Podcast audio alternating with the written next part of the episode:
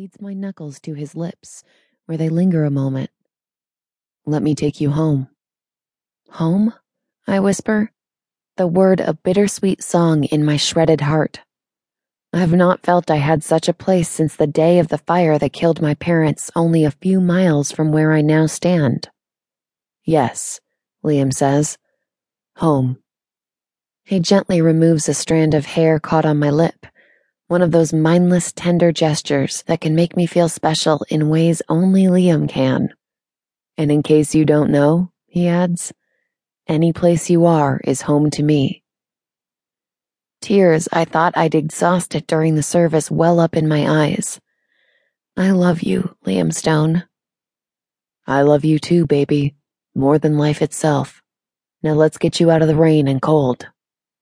I nod and allow him to turn me away from the casket, afraid that I'll completely break down if I look at it again. Liam pulls up the hood on my coat, and Teller raises an umbrella above me.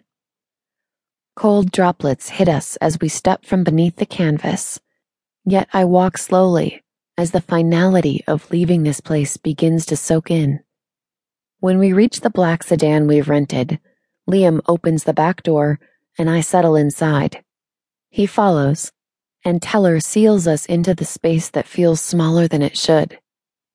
Pushing back my hood, I shrug out of my wet coat as Liam does the same. We shove them by the doors moving to the middle of the seat together. Facing Liam, I find his dark hair wet, and I reach up to wipe away the water clinging to his neatly trimmed goatee. You're soaked. He covers my hands with his, and I like the way it makes me feel, as if he's holding on to me and will never let go. We're going to get through this. Damn it. More tears escape from my eyes proving my efforts to be strong are failing. Liam is there, though, rescuing me in a small way that feels big, wrapping me in his arms and the warm cocoon of his body. I sink against his chest, sliding my fingers beneath the jacket of his black suit, and I no longer fight the explosion of emotion that follows. Liam seems to understand, holding me, riding out this new storm with me whispering to me at just the right moments, understanding what I need in a way that defies the man he shows everyone else. The man who is alpha and powerful on the outside, but sensitive enough to know when a bull charging at me isn't what works.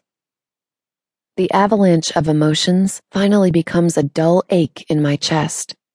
The tears have streaked down my cheeks, but are no longer flowing, and my hand has found its way to Liam's heart the steady beat soothing my frazzled nerves.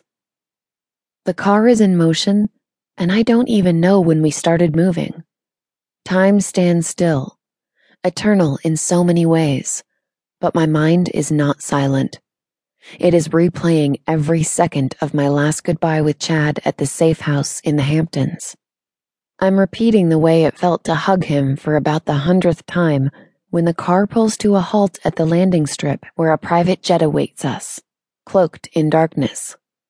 I glance at Liam's Rolex, wondering if I've lost more time than I realized, but it's only five in the evening. Teller opens the door for us, holding an umbrella, and we exit into a downpour. Liam takes over the umbrella, trying to shelter me, but the rain's torment is nothing compared to the brutal beating of the funeral. We hurry up a set of stairs and into the galley of the jet, discarding our coats and the umbrella. Liam walks to the cockpit to talk to the pilot while I bypass the leather couches in the front of the plane. Teller will claim this area tonight as he had on the trip down here this morning. Instead, I choose the solitude of the rear seating. Ignoring the couch to my left, I reclaim the window seat to my right that I'd occupied earlier.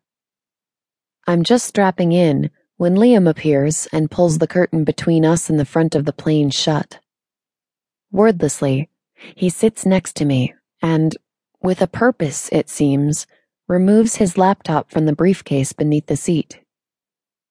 What are you doing? I ask as he pulls the table from his armrest and quickly brings his computer to life.